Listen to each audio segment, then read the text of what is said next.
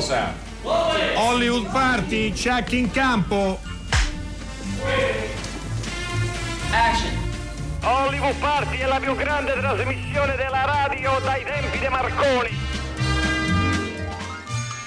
Buonasera e benvenuti a una nuova puntata di Hollywood Party. Ci eravamo sentiti la settimana scorsa con Alberto Crespi, con, perdonatemi, con Steve della casa. Oggi il mio compagno sarà un altro, ma eh, anche se purtroppo un po' mi sono tradito, ancora non ve lo voglio presentare. Prima voglio solo ringraziarvi, io sono Alessandro Boschi, dei vostri messaggi che ci avete mandato tantissimi la settimana scorsa. È stata davvero una settimana intensa e voi ce l'avete dimostrato, avete dimostrato il vostro eh, gradimento. Eh, oggi avremo una puntata puntata ricca come al solito e mm, anche di conduttori, non vi preoccupate, per adesso ci sono solo io, ma tra poco ci allargheremo. Eh, il mio compagno, il mio sodale sarà Alberto Crespi, io ovviamente come avrete capito stavo in qualche maniera perde, prendendo tempo perché c'erano dei problemi con il collegamento e quindi credo che a questo punto il nostro, lo dico piano piano così gli do tempo di prepararsi, Alberto Crespi sia finalmente con noi. Ciao Alberto! Ciao, ci sono? Sì, Mi senti? sei, te lo confermo, sì, ciao, assolutamente. Ciao Alessandro, non sapevo sì, più che un dire, collegamento un po' laborioso. Era, era, la, ero così felice di sentirti e poi a un certo punto sei sparito, non ti ho sentito più e quindi vabbè, però tutto risolto. Eh, è tutta colpa del, di... del wifi casalingo che ha fatto per un attimo le bizze, ma per fortuna è ritornato in sé. Come stai? Anche noi a poco a poco. Ah, io sto bene, dopo una settimana con Steve dalla casa non è proprio così scontato. Eh beh, è dura. E... Eh. è dura. Comunque entriamo subito come direbbe. Ciao Steve, come tu spero che ci ascolti, che sei felice, che stai bene. Entriamo subito in media res, appunto, per fare una, una citazione eh, che a Steve sarebbe piaciuta molto e diciamo, diamo poi i nostri riferimenti. Noi abbiamo il nostro sito che è hollywoodparty.rai.it dove potrete naturalmente trovare tutti i contenuti più importanti di Hollywood Party, tutte le puntate, anche questa che state sentendo adesso. Eh, potete scriverci perché abbiamo un'email hollywoodparty.rai.it Insomma, avete moltissimi modi per farvi vivi con noi e il, quello diciamo più immediato è il numero di telefono che è il 335 5634 296 che potete utilizzare anche tramite il eh, WhatsApp. Ho qualche notizia Alberto, se tu sei d'accordo io vado a, a, a dare Ma queste certo. notizie che sono, sono poco, importa- poco importanti. La prima, sicuramente quella che ci interessa più da vicino, è che sta per cominciare tra dieci giorni esatti eh, la festa festa del cinema di Roma. Partirà tra dieci giorni, durerà dal 15 al 25 ottobre e naturalmente Hollywood Party eh, sarà lì presente come ogni anno. Come dice il direttore artistico Antonio Monda, è stato un anno drammatico, quindi parlare di festa eh, può sembrare anche poco opportuno, ma noi pensiamo sia doveroso farlo. Poi Antonio Monda eh, si lancia in un eh, paragone ardito, cioè da quasi 30 anni vive a New York che sta soffrendo tanto, vederla ferma fa impressione, eppure nel 1929, anno della depressione, gli americani hanno costruito uno dopo l'altro l'Empire State Building e il Chrysler, due dei grattacieli più belli di tutti i tempi. Quindi insomma c'è grande ottimismo, sicuramente c'è una grande vitalità. Dal 15 al 25 ottobre, ricordatevi, Hollywood Party ci sarà. Eh, Speriamo non costruiscano grattacieli anche a Roma. No, no, che non si mettano a costruire qualche grattacielo eh, nei, nei, fori. No, no, non lo faranno, però in compenso ci, ci sarà la costruzione di un set perché eh, ci sarà la nuova Mission Impossible per le grandi produzioni cinematografiche, questo è un ottimo no? eh, segnale e quelle internazionali continuano a scegliere Roma e dopo il lockdown si registra una intensa ripresa nel periodo giugno-agosto, le richieste dall'ufficio cinema sono state pensate eh, circa 600 e quindi questo secondo me è un, un, ottimo, un ottimo, segnale Alberto. Poi un'altra notizia che anche eh questa sì. ci riguarda in qualche maniera, eh, Nadia Dresti sarà, è la responsabile ad interim della direzione artistica del Festival di Locarno. Il consiglio direttivo um, ha incaricato eh, Nadia Dresti quale responsabile ad interim della direzione artistica del coordinamento di Locarno. Noi quest'anno l'abbiamo seguito a distanza, la direttrice era Lili Instin che abbiamo sentito ai nostri microfoni, però non siamo potuti essere presenti e l'abbiamo seguito eh, come mm. molti altri festival purtroppo. Eh, penso di non avere altre notizie a meno che tu Alberto non abbia qualcosa da aggiungere. No, no, no, tranquillo, possiamo tranquillamente andare sui nostri contatti, direi. Magari li posso ricordare sì. io per darti un po' il cambio per farti riposare la voce. eh, immagino possiate scriverci dei messaggi al 335 56 34 296 e naturalmente potete andare sul nostro sito www.hollywoodparty.rai.it e scaricare tutte le nostre le, tutte le cose, tutti i podcast che trovate sulla trasmissione, le vecchie puntate, i cinema alla radio. Vediamo se c'è qualche cosa da segnalare di particolare. Ah sì, sul sito si trovano le Felliniadi. Eh, e il podcast del cinema alla radio, eh, un cofanetto eh, dedicato a Suso Cecchi d'Amico. Quindi insomma c'è, c'è, stasera parliamo di Fellini e quindi po- certo. c'è molta roba felliniana da ascoltare. Insomma. Bene, e invece la prima canzone è una canzone che dovrebbe in qualche maniera condurci a quello che sarà il primo argomento della puntata.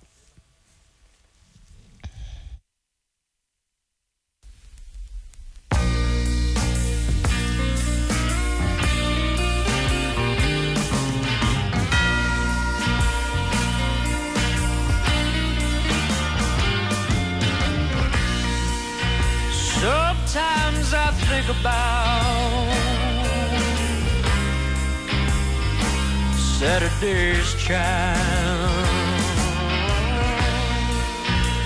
and all about the times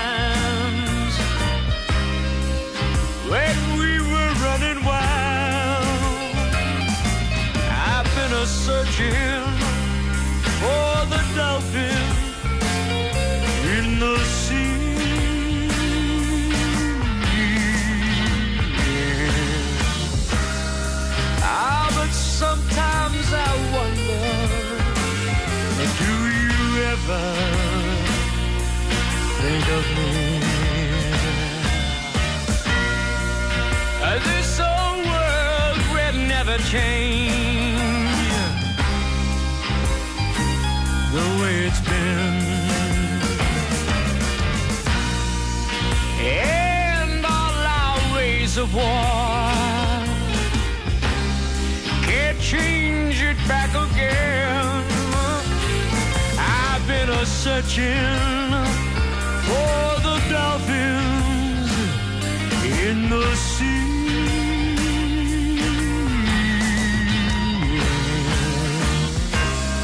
Ah, but sometimes I wonder, do you ever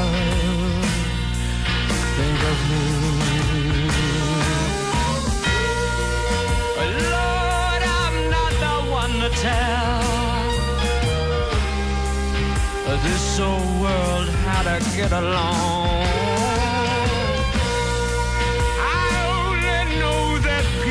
Come when all our hate is gone. I've been a searching for the dolphins in the sea.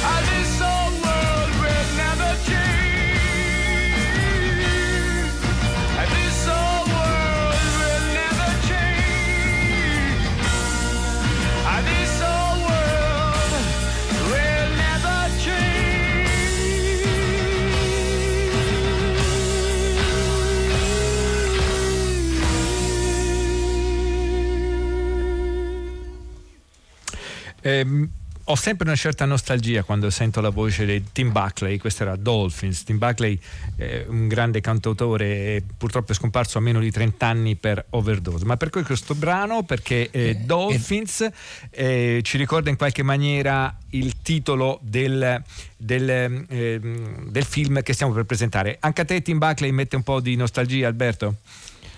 Io adoravo Tim Buckley, io mm, credo di aver preso i suoi primi dischi quando avevo 14-15 anni. Eh, non è mai stato famoso in Italia come gli altri, canta- altri, cantautori della sua generazione, perché è della generazione di Neil Young, di Bob Dylan, di Lou Reed. ma era un grandissimo e mi ha sempre fatto molto dolore il fatto che la popolarità raggiunta da suo figlio Jeff Buckley eh, non, non, servisse in qualche modo a, a, a, esaltare anche la memoria di questo padre così geniale. Peraltro anche Jeff Buckley ha avuto un destino crudele e anticipato, quindi veramente un po' una maledizione di famiglia, anche se... Sì in realtà poi Jeff Buckley quasi non aveva conosciuto il padre per tutta una storia di un po' perché era morto giovane, un po' per, perché era nato da una relazione così fuggevole, veloce, insomma, una storia triste, però una storia fatta di grandi talenti e di due sublimi cantanti, ma Jeff Buckley Tim Buckley, il padre, aveva una voce come, come nessun altro proprio. Vabbè, scusate questa digressione. L'uomo delfino no, di no. Lefteris Caritos, chissà se l'ho pronunciato esatto. E, e, e, anche questo film in qualche maniera è una storia di grandi talenti, anche di un po' di tristezza, perché la storia su, di Jacques Mayol è un l'apneista leggendario che ispirò poi il film di culto di Luc Besson, Le Grand Bleu e il regista Lefteris Caritos dovrebbe essere con noi. Benvenuto a Hollywood Party. Alberto, se vuoi tradurre al nostro ospite, è tutto per te. Welcome to Hollywood Party, Lefteris. How are you? Hi, I'm great. I'm doing great. Thank you. Thank you for having me. Dice Dice che sta benissimo e ci ringrazia per averlo invitato. Did I pronounce your name, your name correctly? Lefteris? Ah, Lefteris. Or, or Lefteris? Haritos. Haritos, ok. Ah, Lefteris Haritos. Haritos. Benissimo. Ok, eh, Alessandro, parti con la allora, prima domanda. Io mi sono proprio goduto questo film, è, è davvero interessante e poi ha anche eh, una parte che si svolge in Italia, perché purtroppo eh, Jacques Mayol alla fine di un'esistenza davvero interessante, davvero avventurosa, decise di, di, concludere, di fare il salto nel grande blu, come diceva il giornalista che lo annunciava alla tv francese, ehm, togliendosi, eh, togliendosi la vita nell'isola d'Elba, nella villa che aveva comprato. La cosa che io vorrei subito chiedere a, a Lefteris Haritos è proprio questa. Mm, che, che, che, idea si è fatto di questo uomo, eh, che era una persona mono, mi, a mio modo di vedere molto egoista, ma soprattutto molto solo? First of all, Lefteris, we enjoyed your film very much. And uh, of course, it is important even for us Italian because uh, Jacques Mayol decided at the end of his life to, to take his life in, in, his villa at the Isola d'Elba in Italy. Uh-huh. Uh, w- what is your idea of this man, who was maybe a very egoistic man, but also very lonely man? What do you think? I agree. I think I think he was uh, many opposite things in the same person. So on the one side, he was a very egotistic and lonely person. On the other side, he loved nature and I think even he was one of the first people to talk about ecology without even knowing that he was talking about ecology. So these sides of him are very interesting because on the one hand, he was a rough. He didn't really like people, I think, but on the other side, he loved you know nature and animals so much that he became a pioneer. So you know these two sides of him make him you know a very interesting person. Sono d'accordo, eh, credo che Maiol fosse molte cose opposte, diverse all'interno di un unico essere umano. Sicuramente, come dicevi tu Alessandro, era un uomo egoista e molto solo era un uomo che amava la natura e che parlava di ecologia forse senza nemmeno sapere che cosa fosse l'ecologia, o, mm, quando non era ancora di moda, insomma. È probabile che non amasse molto la gente, ma amava profondamente eh, la natura e gli animali e questo ha fatto di lui un pioniere in, eh, in qualche modo. Una, una, delle cose interessanti che vengono dette nel film era questo suo rapporto, proprio come stavi dicendo tu Alberto, eh, traducendo il nostro amico, il, il rapporto con la natura. Lui pensava di essere proprio interconnesso con la stessa natura, diceva che tutto era connesso e affermava io sono il mare perché lui era convinto, lui era un grande studioso di delfini, poi successivamente anche, anche delle balene, era convinto che eh, tutti gli animali che vivono sott'acqua ma che sono costretti a riemergere per respirare fossero in qualche maniera eh, uniti da qualcosa. E diceva anche una cosa molto interessante, e su questo vorrei chiedere l'opinione del nostro ospite, diceva la natura sarebbe molto meglio se non ci fosse l'uomo. the question is he loved so much nature and uh-huh. he said that in nature everything is connected. Uh-huh. Uh, he used to say, I am the sea. And he uh-huh. was a very, he studied very deeply dolphins and whales. Uh, he said that the mammals who live in the ocean, who are forced to come out of the water to breathe, uh, are very much connected with each one, one with each other. And he used to say that nature would be much better if men would, people, would yes. not be part of it. Is it true? you mean if I agree? I don't know. No, no. Uh, what, do, what do you think about this idea? I mean, uh, of course. Well, I mean, you know, we're human beings. I cannot, I cannot decide that you know human beings shouldn't exist because my yo said so. Mm-hmm. I think, I think in a way he was a misanthropist but I, I think this is a this is a problem because you know he lived with people, and his life he loved women. So you know if people didn't exist, nobody would exist. He wouldn't exist either. Mm-hmm. it's it's a strange idea because I, I understand why he says that, and I agree I agree partly. And you have to think that he, he used to say this back in the seventies. So in a way, if we all listened to somebody like Mayol back in the 70s, then we wouldn't end up with so many problems today. Because today, when we talk about ecology, you know, it all sounds very, you know, very easy. We have so many problems. But back in the 70s, nobody even thought about all these problems. So I, I think that yeah. if we listen to, you know, Mayol saying that, then we would have done it better, I think. Mm-hmm. Dunque dice io sono un essere umano, quindi non è che posso essere d'accordo fino in fondo con l'affermazione di Maiol secondo la quale sarebbe meglio se noi esseri umani non esistessimo. Certo, Maiol era un misantropo, però anche lui viveva in mezzo alla gente, amava le donne e quindi questa sua idea, se, se, vogliamo, è strana, però dobbiamo riflettere su un aspetto. Lui diceva queste cose negli anni 70 e negli anni 70 nessuno pensava come noi pensiamo oggi al rispetto della natura, all'ecologia, non c'era il riscaldamento globale, insomma. Eh, però forse se avessimo dato retta ad alcune cose che Maiol diceva negli anni 70, forse non avremmo certi problemi nel mondo di oggi, 50 anni dopo. Sentiamo una clip, questo, Alessandro. Sentiamo, questo, sentiamo, una clip da questo film. Noi uomini del mare non siamo normali noi ci chiamano, ci chiamano sub, ma in realtà siamo sub, subnormali, perché quello che ha fatto Jacques Mayol non è normale, perché se fosse normale veramente saremmo tutti matti. E io la mattina mi svegliavo e dico Jacques dov'è? Jacques? No, è in piscina. Io pensavo stava in piscina tranquillamente a farsi lo yoga come poi. No, stava sott'acqua. Cazzo sta a fare sott'acqua a piscina? No, niente. Io dico, stava sott'acqua a piscina. Lì così. Per quattro minuti, due minuti. Eh sì, eh, cioè, raggiungeva dei quattro minuti, eh, tranquillo, ma anche di più. Come cazzo, come cavolo ha fatto io non ho mai capito.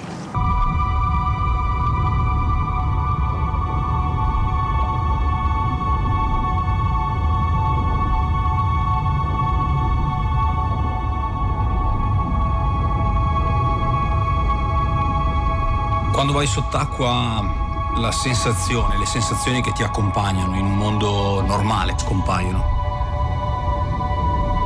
Il tuo corpo assume un peso diverso, una dimensione diversa. Hai il cuore che batte pianissimo, 12, 13 battiti al minuto. Hai il peso, la forza gravitazionale che insiste su di te in modo diverso 150 metri hai 16 kg su ogni centimetro quadrato del tuo corpo. Hai polmoni che sono un sedicesimo del volume iniziale. Il problema dell'apnea è la sincope, cioè quando il tuo corpo ha così poco ossigeno lo tiene per il cuore e per il cervello, in quel momento lì svieni e se non c'è uno che ti aiuta a ritornare in superficie muori.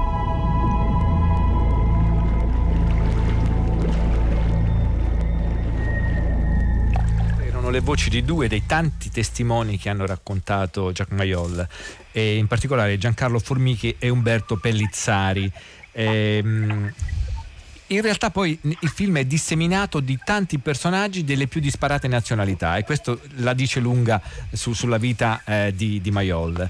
Eh, uno è un amico, Giancarlo Formichi, che parla un po' dei suoi rapporti eh, così interpersonali, lo descrive anche come personaggio anche inafferrabile per certi versi, non egoista, ma proprio viveva in una dimensione diversa.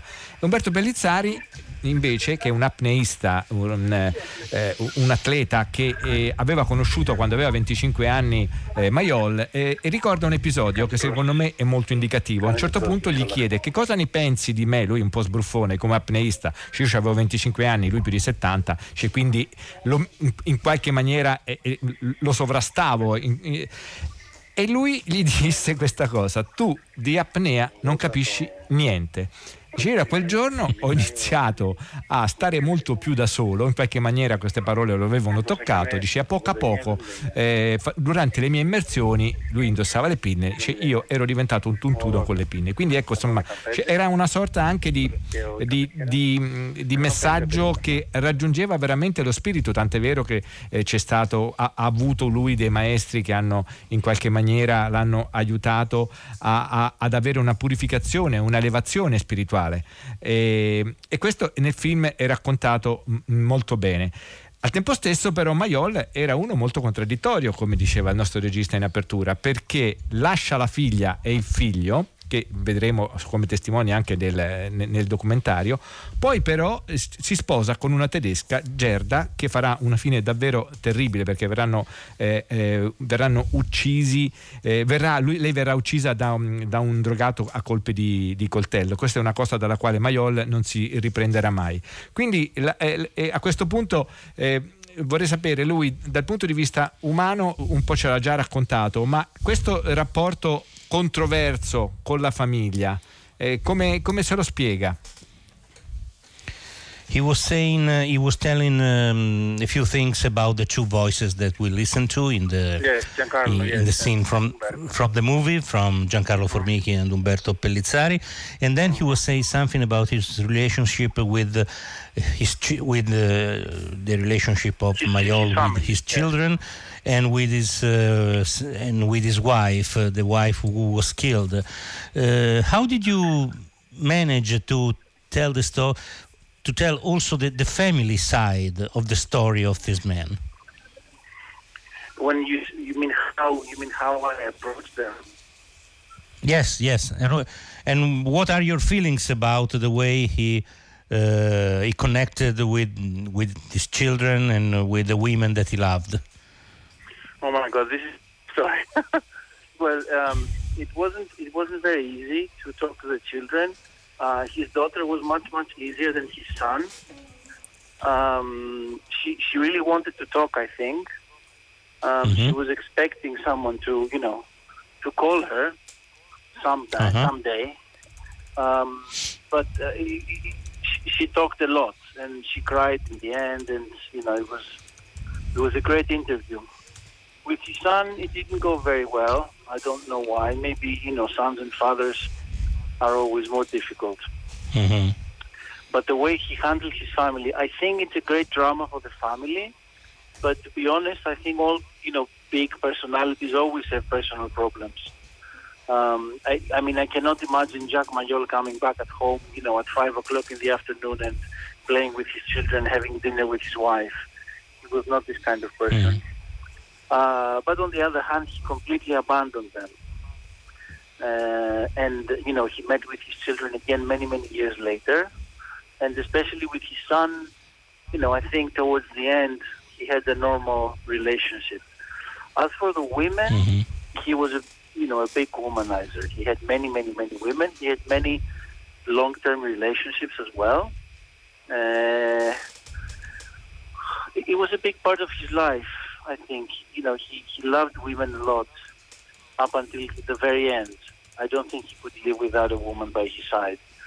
The thing is, if you think about it, at the end of his life, he didn't have neither women nor his family. And this is a big mm-hmm. tragedy.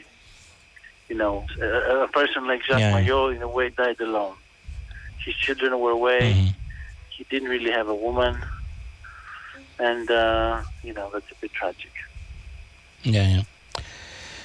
Dunque non è stato molto facile entrare in rapporto con i figli, parlarci, in realtà è stato molto più facile con la figlia. Forse la figlia aveva voglia di parlare, forse si aspettava che qualcuno andasse da lei a chiederle di parlare di suo padre, per cui ho avuto modo di parlarci a lungo e lei ha, molto spesso scoppiava a piangere quando raccontava di suo padre. Col figlio maschio è stato molto più difficile, forse padri e figli maschi hanno un rapporto più competitivo, più conflittuale, non, non, lo so, sta di fatto che è stato molto difficile contattarlo e parlare con lui. Eh, credo che avesse un rapporto complicato con loro, d'altronde non riesco a immaginare, dice il nostro regista, non riesco a immaginare un uomo come Maiol che torna a casa alle 5 del pomeriggio, che gioca con i figli e che cena con la moglie, non, non, era, suo, non era la sua concezione di vita, di fatto li ha abbandonati e coi figli ha recuperato un rapporto molti molti anni dopo. Per quanto riguarda il rapporto con le donne, beh, tanto per dire le cose col loro nome, Maiol era un donnaiolo. Ha avuto anche storie lunghe, storie importanti, ma ha avuto molte storie e le donne sono state una parte importante della sua vita e io mi sono fatto l'idea che in realtà non potesse vivere senza una donna accanto. Però alla fine eh, non aveva accanto a sé né una donna né i propri figli né i propri familiari è morto solo e un uomo come Maiol che muore solo in quel modo è veramente una tragedia. Esatto, ed era davvero un uomo solo. Questa, eh, un uomo solo. Questa era davvero la sensazione che si percepisce attraverso il racconto. Un'ultimissima domanda: eh, che impatto ha avuto Le Grand Blé eh, con, eh, con Maiol? Perché a lui non piacque molto questo film non piacque nemmeno Enzo Maiorca da quello che no, ricordiamo. No, no, assolutamente. Certo, lo, certo. lo, chiedo naturalmente a Lefteris Caritos. Um, first of all, did you see Le Grand Bleu by Luc Besson? I think so. And do, do you agree with the fact that Mayol did, didn't like that movie that much? Well, of course, I saw it when I was, you know, uh, when it came out. I was, you know, old enough to see Le Grand Bleu. Um, he didn't like. No, of course he wasn't right. But you know what happened? He he wanted to be in the movie as himself. You know, he thought that mm-hmm. he should have been himself, and that is a big problem because it was a fiction film.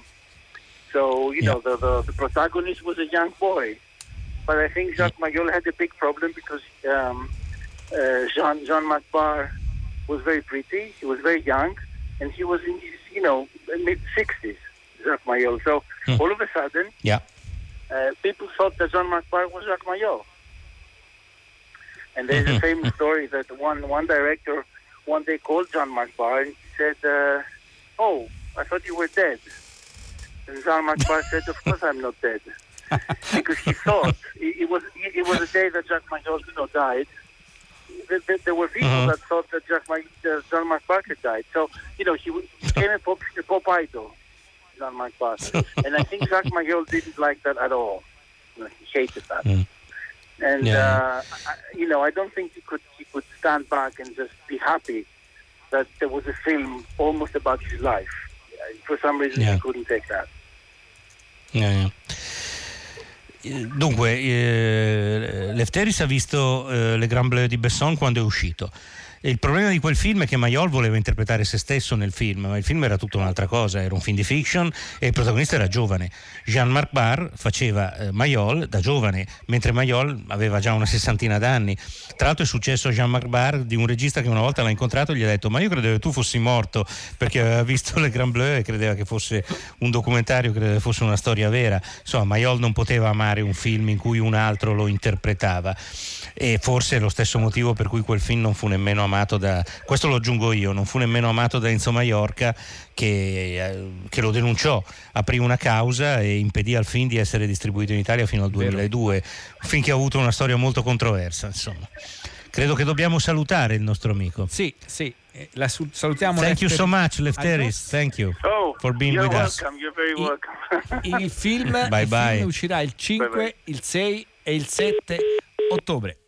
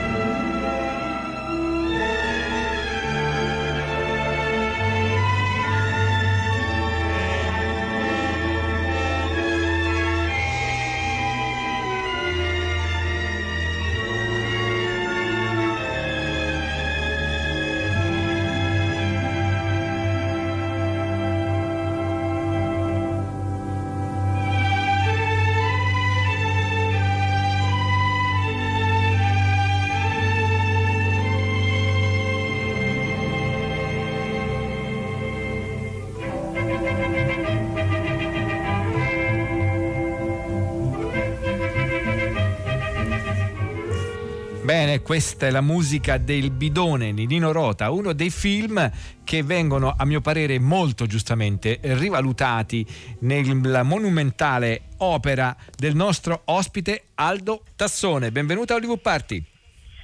Sono esalt- esaltato Ciao, a essere vostro ospite.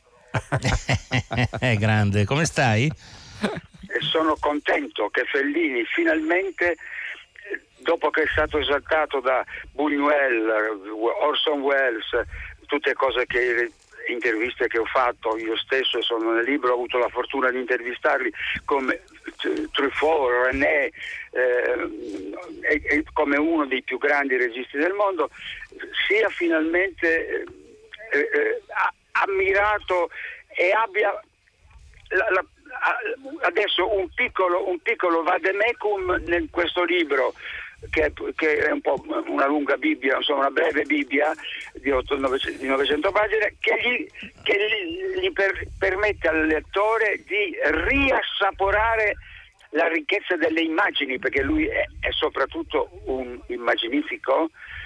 La, la, il barocco in lui è generosità, diceva Orson Welles, non è, non è mm. mani, maniera.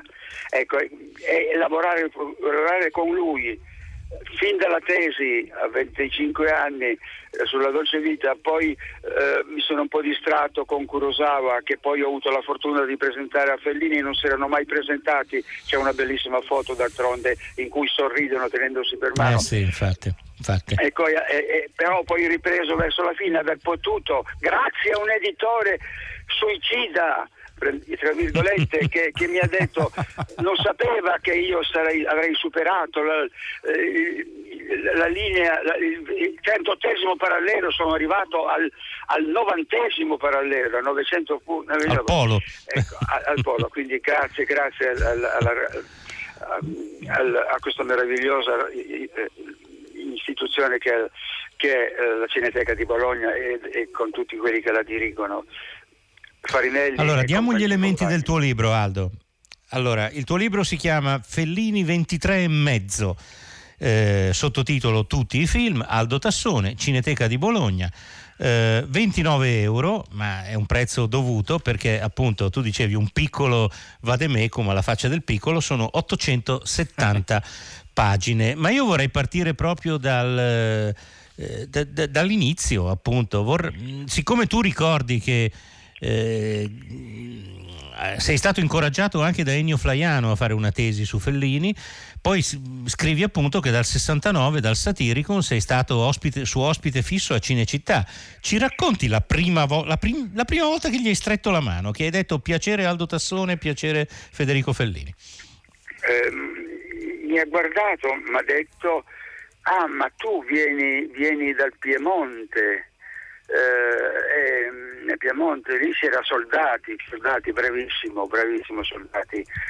Ma perché non hai fatto una tesi su Pasolini, per esempio, eh, oppure su Alberto Lucci, bravissime, per, ma proprio su di me, non lo so, ma, sei sicuro che valga la pena?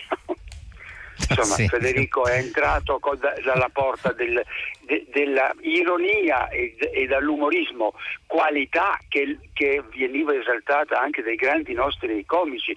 Mm, tutte, con la commedia italiana, lui fa dei film da commedia italiana. Il Bidone è Verissimo. uno dei più grandi film comici della commedia italiana, cattiva, anche cattivella. Ma... Un quindi... film notevolissimo, è vero Aldo? qualcuno mi chiede ma perché non, perché non hai fatto un libro prima? Perché ero ignorante, non, non si può fare un libro su Fellini a, a 25 anni. Quindi ci ho messo, messo 45 per, per, per, degna, per avere il coraggio di rivedere dopo 20 volte i suoi film, tentare di scrivere, di trascrivere semplicemente e con una certa ironia eh, il, tutti i sapori che c'erano, come è nato il film, a chi, de, a chi si, si, ispira eventualmente, la bellezza delle immagini, ehm, e, e senza, voler, senza voler spiegare, spiegare tutto, ma facendo vedere che le sue immagini non assomigliano a nessuno. Alain René, che la gente chiama Resné, quello che ha fatto Mario Embaddi, diceva, diceva ma le, voi vi rendete conto che le, Fellini costruisce le, le, immagini cinematografiche dopo l'epoca del muto più, più, più piene di significati e di, e di magia che ci sia al mondo. Ed è, molto strano che siano proprio i registi che, si, che magnifichino oggi Federico Fellini che poi no, no, non, mai, non, si è mai preso per un regista, era un narratore per immagini. Eh, che, che dice, diceva, eh, diceva, chiaramente quello che doveva a Rossellini, ma poi, eh, poi a un certo momento si è, si è, reso conto che lui aveva una tendenza verso il sogno, verso, verso la narrazione eh, trasfigurata e quindi, come dice un regista americano, eh, lui ha imparato, aveva nel sangue la capacità di portare le immagini prese dalla cronaca spicciola trasfigurata verso il sogno. E difatti il titolo che io volevo dare al, al, al film è Il grande trasfiguratore. Vi ricordate la trasfigurazione di Raffaello? Ecco, sì, sì. voi dite ma cosa c'entra Raffaello? No, perché nella trasfigurazione tota-, questo, questo, cielo pieno di, di, di santi di, eh, di apostoli in basso, di cose varie, di colori, è, è un film di Fellini, la trasfigurazione della realtà. E in questo è unico. Alessandro, ascoltiamo una clip di un film di Fellini, quale scegliamo? Dai. Ascoltiamo una clip. Scegliamo il finale di Otto e mezzo su un film mm, sul quale c'è veramente tanto da dire.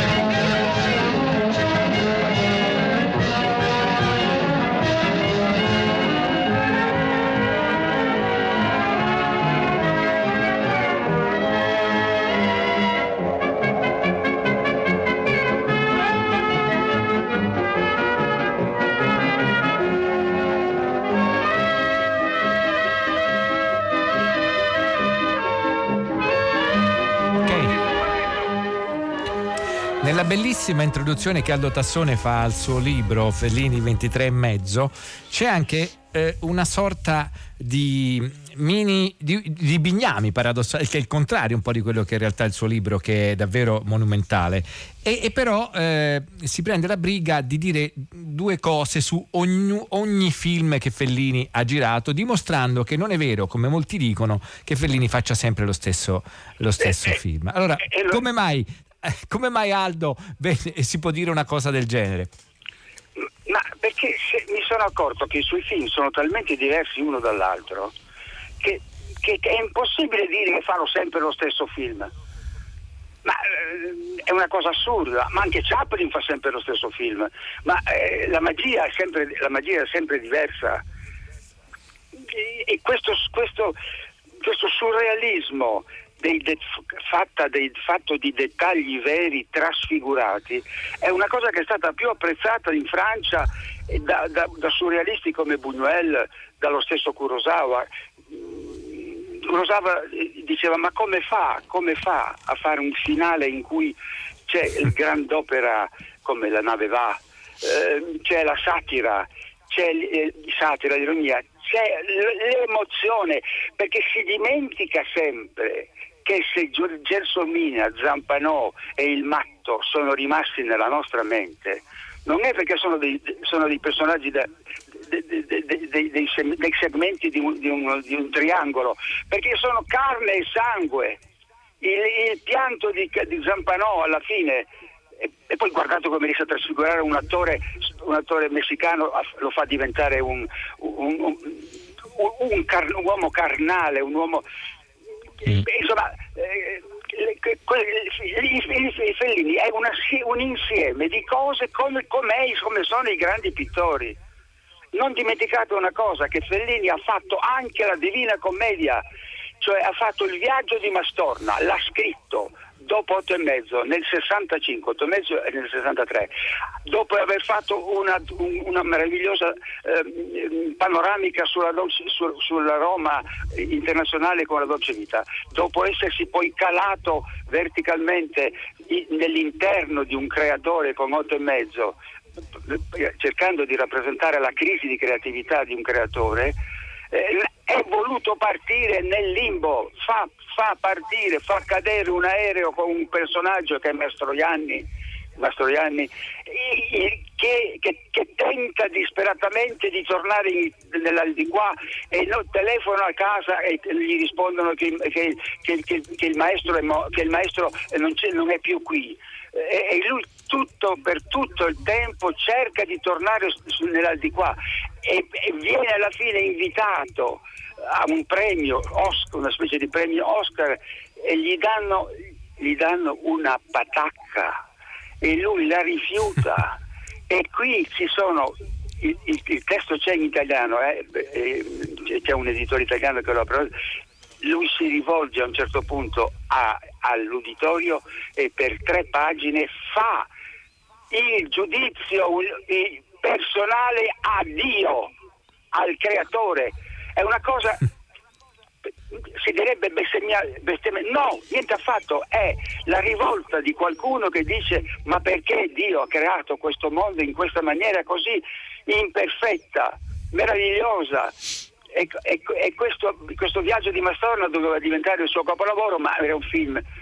Sarebbe un che sarebbe, sarebbe costato troppo. Immaginate che una delle sequenze principali erano su un grattacielo di, di, 80, di 80 metri, di 80 metri, ci arriva un tale che è appena morto eh, dentro, a, a, parla ai, a certi, ad altri, a, a, delle persone riunite in un banchetto, si, si denuda e dice guardatemi, sono morto, non posso più morire, guardate, si butta giù dal, dal, dal, dal ventesimo piano e invita tutti gli altri a fare la stessa cosa. E il film c'era una sequenza di vari dieci minuti in cui cento persone si buttano dal, dallo, da, eh, eh, si buttano, si schiacciano, riprendono in lena, risalis- risaliscono e si ributtavano di nuovo. Voi capite che il produttore, eh, il produttore si è spaventato. E quindi il produttore era De Laurentiis, no? No, sì, ma sì. io ci ho tenuto a dire perché, perché signori, Fellini non è, non è eh, eh un, un, una donnetta, Fellini ha osato fare, la, fare Dante al cinema, l'avrebbe fatto il, il, purgatorio, avrebbe fatto il purgatorio o se volete il limbo. Insomma, e, e, purtroppo questa, questa, sceneggiatura è diventata ormai un racconto molto bello, si mhm. dovrebbe leggere nelle scuole, purtroppo non, nessuno ne parla. Ne, nemmeno noi critici, bisogna dire la verità, quasi nessuno. Mia moglie Françoise Pieri, eh, che, che, che, ha fatto una tesi su Fellini, ehm, su, de, de, giornalista al cinema Marco Aurelio, l'ha tradotto per la Francia ed è stato un successo, l'hanno portato anche in teatro eh, tre anni fa il viaggio di, di Gio, Gio, Giuseppe Mastorna, che poi voleva, voleva essere il nome di, di, di, Mastorna. Insomma, la varietà di Fellini, eh, capaci, questa, questa, eh, capacità di non, di non, ripetersi mai. Mi diceva, mi diceva René, ma lui non, ha, non c'è un film di Fellini che assomiglia a un altro. Vero? No, Aldo, vero, ci dispiace, c'è la sigla. Tutto questo e molto altro in Fellini 23 e mezzo, tutti i film di Aldo Tassone, Cineteca di Bologna, un libro imperdibile. Grazie Aldo, grazie vero, di essere stato con noi. Grazie della vostra attenzione. Un abbraccio Aldo. Purtroppo è partita la sigla. Un abbraccio eh sì. veramente.